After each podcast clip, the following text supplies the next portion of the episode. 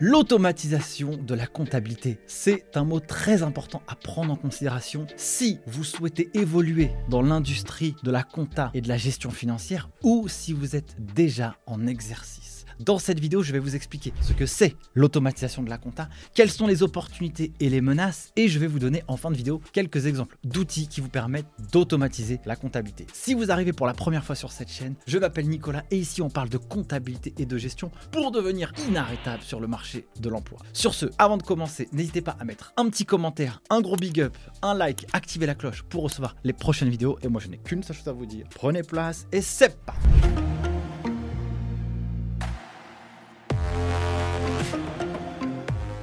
Concrètement, qu'est-ce que c'est que l'automatisation de la comptabilité À l'époque, et même encore maintenant, dans beaucoup d'entreprises, lorsque l'on souhaite traiter la compta, qu'est-ce qui se passe Vous recevez une facture, vous traitez cette facture, donc vous allez la prendre, vous allez la mettre sous vos yeux, vous allez utiliser un logiciel de comptabilité comme Sage par exemple, et vous allez imputer votre écriture comptable 601 TVA 401 fournisseur si vous enregistrez une facture d'achat. Puis par la suite, lorsque vous allez payer le fournisseur, il faudra constater une écriture de paiement avec le relevé bancaire par exemple. Ça, c'est la version archaïque de la comptabilité. Aujourd'hui, il y a des outils comptables qui permettent de faire ce traitement de manière automatisée. Exemple, vous avez une facture qui arrive sur votre boîte mail.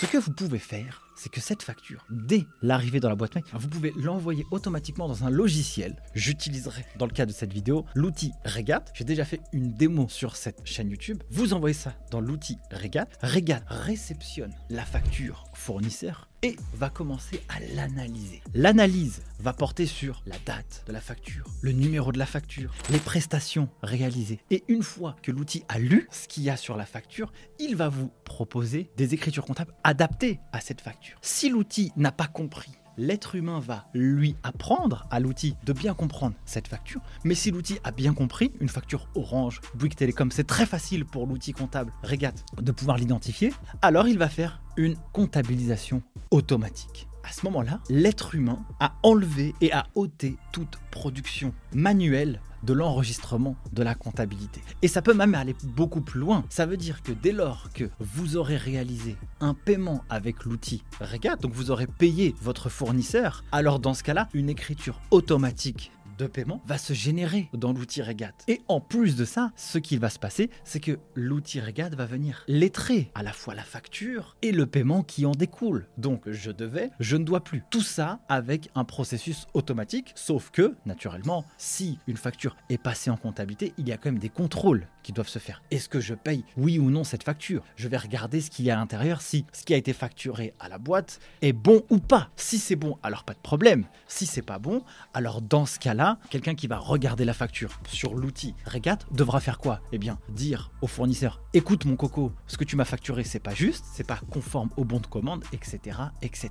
Mais dans ce cas-là, le traitement de la comptabilité dans toutes les chaînes est automatisé. Si vous avez qu'une seule écriture comptable à faire en une année, un outil comme celui-ci n'est pas utile. Mais si vous en avez 100, 200, 300, 1000, 10 000 écritures comptables, 10 000 factures à ne pas saisir à la main comme je vous l'ai expliqué, c'est un gain de temps considérable pour les entreprises. Alors aujourd'hui, il va falloir se positionner, quand on bosse en comptabilité, non plus comme un producteur de compta, mais comme un vérificateur de comptabilité. Ce que l'outil vous donne, vous allez le vérifier. Et tout ce temps diminué à réaliser de la compta, vous pouvez mettre tout ce temps au profit de quelque chose pour les entreprises. Une boîte, lorsqu'elle se crée, elle a rarement pour objectif de faire de la production comptable. Ce qu'elle souhaite, c'est le résultat des informations financières qui sont issues de la comptabilité. Comment ça se passe? Regardez, vous avez des dirigeants, des entrepreneurs qui prennent des décisions stratégiques. Ces décisions stratégiques, c'est par exemple embaucher un commercial, embaucher une équipe marketing. Embaucher une équipe commerciale marketing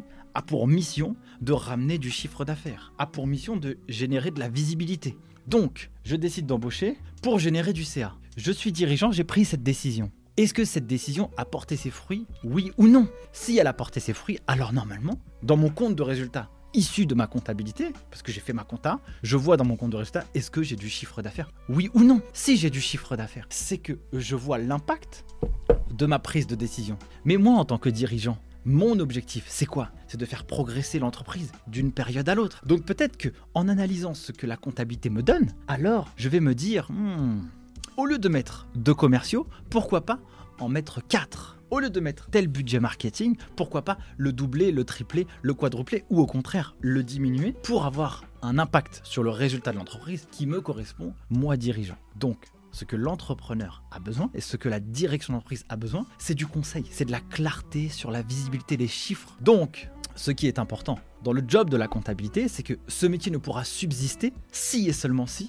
les comptables en exercice développent une culture à la fois business et développent une culture de l'analyse de la data suffisamment importante. Car comme la production comptable va s'amoindrir, parce que l'outil Regat peut le gérer, les compétences et le temps alloué aux autres tâches pour apporter de la clarté de vision va augmenter. Mais si les comptables en exercice n'ont pas les compétences pour y arriver, alors c'est fichu. Ils n'auront pas les jobs. Et donc c'est pour ça que quand on s'oriente en comptabilité, il faut développer des compétences sur la partie naturellement. Production de compta, mais ça c'est une petite partie de l'histoire. Finance, contrôle de gestion, droit, parce que dans l'entreprise, en fonction des niveaux de boîte, il y a des sujets sur le droit social, le droit des sociétés, la création de nouvelles entreprises. Même si on n'est pas expert sur le sujet quand on bosse en comptabilité, quand bien même, lorsqu'on suit des études en compta, en DCG par exemple, diplôme de comptabilité et de gestion, c'est typiquement des sujets comme ça que vous rencontrez dans le cadre de vos études. Faites du droit, de l'économie, de la finance, de la gestion, de la comptabilité approfondie. Vous allez loin dans les compétences techniques.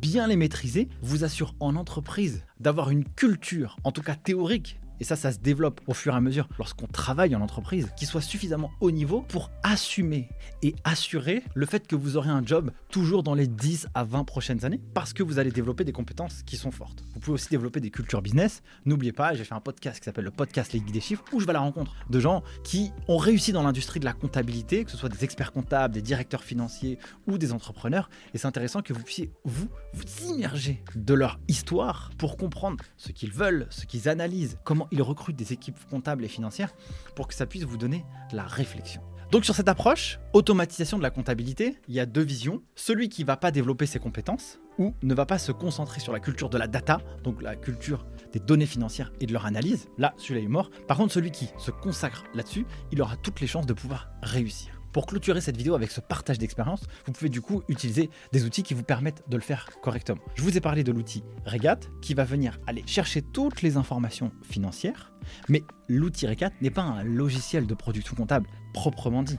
L'outil Regat va très bien s'associer avec un autre outil que vous connaissez très bien, j'ai déjà fait des démos sur la chaîne YouTube Les Guides des Chiffres, qui est Sage. Par exemple, l'outil Regat va aller faire une pré-comptabilisation de la comptabilité, classer les factures, d'achat, de vente, notes de frais, traiter les règlements, que ce soit auprès des fournisseurs ou les règlements qui proviennent de la part des clients ou les règlements faits auprès des collaborateurs si on parle de notes de frais. L'outil Regat historique ça et puis avec une simple intégration avec un logiciel de production comme Sage, eh bien il n'y a qu'à faire un transfert d'un outil à l'autre pour aller déverser toutes les écritures comptables dans le logiciel de production Sage à proprement parler. Voilà pour cette vidéo, j'espère qu'elle vous aura plu. Si vous avez aimé, eh ben, n'hésitez pas à me dire en commentaire avec un bon petit like, ça fait toujours plaisir. Et moi je n'ai qu'une seule chose à vous dire, à bientôt pour la prochaine. Ciao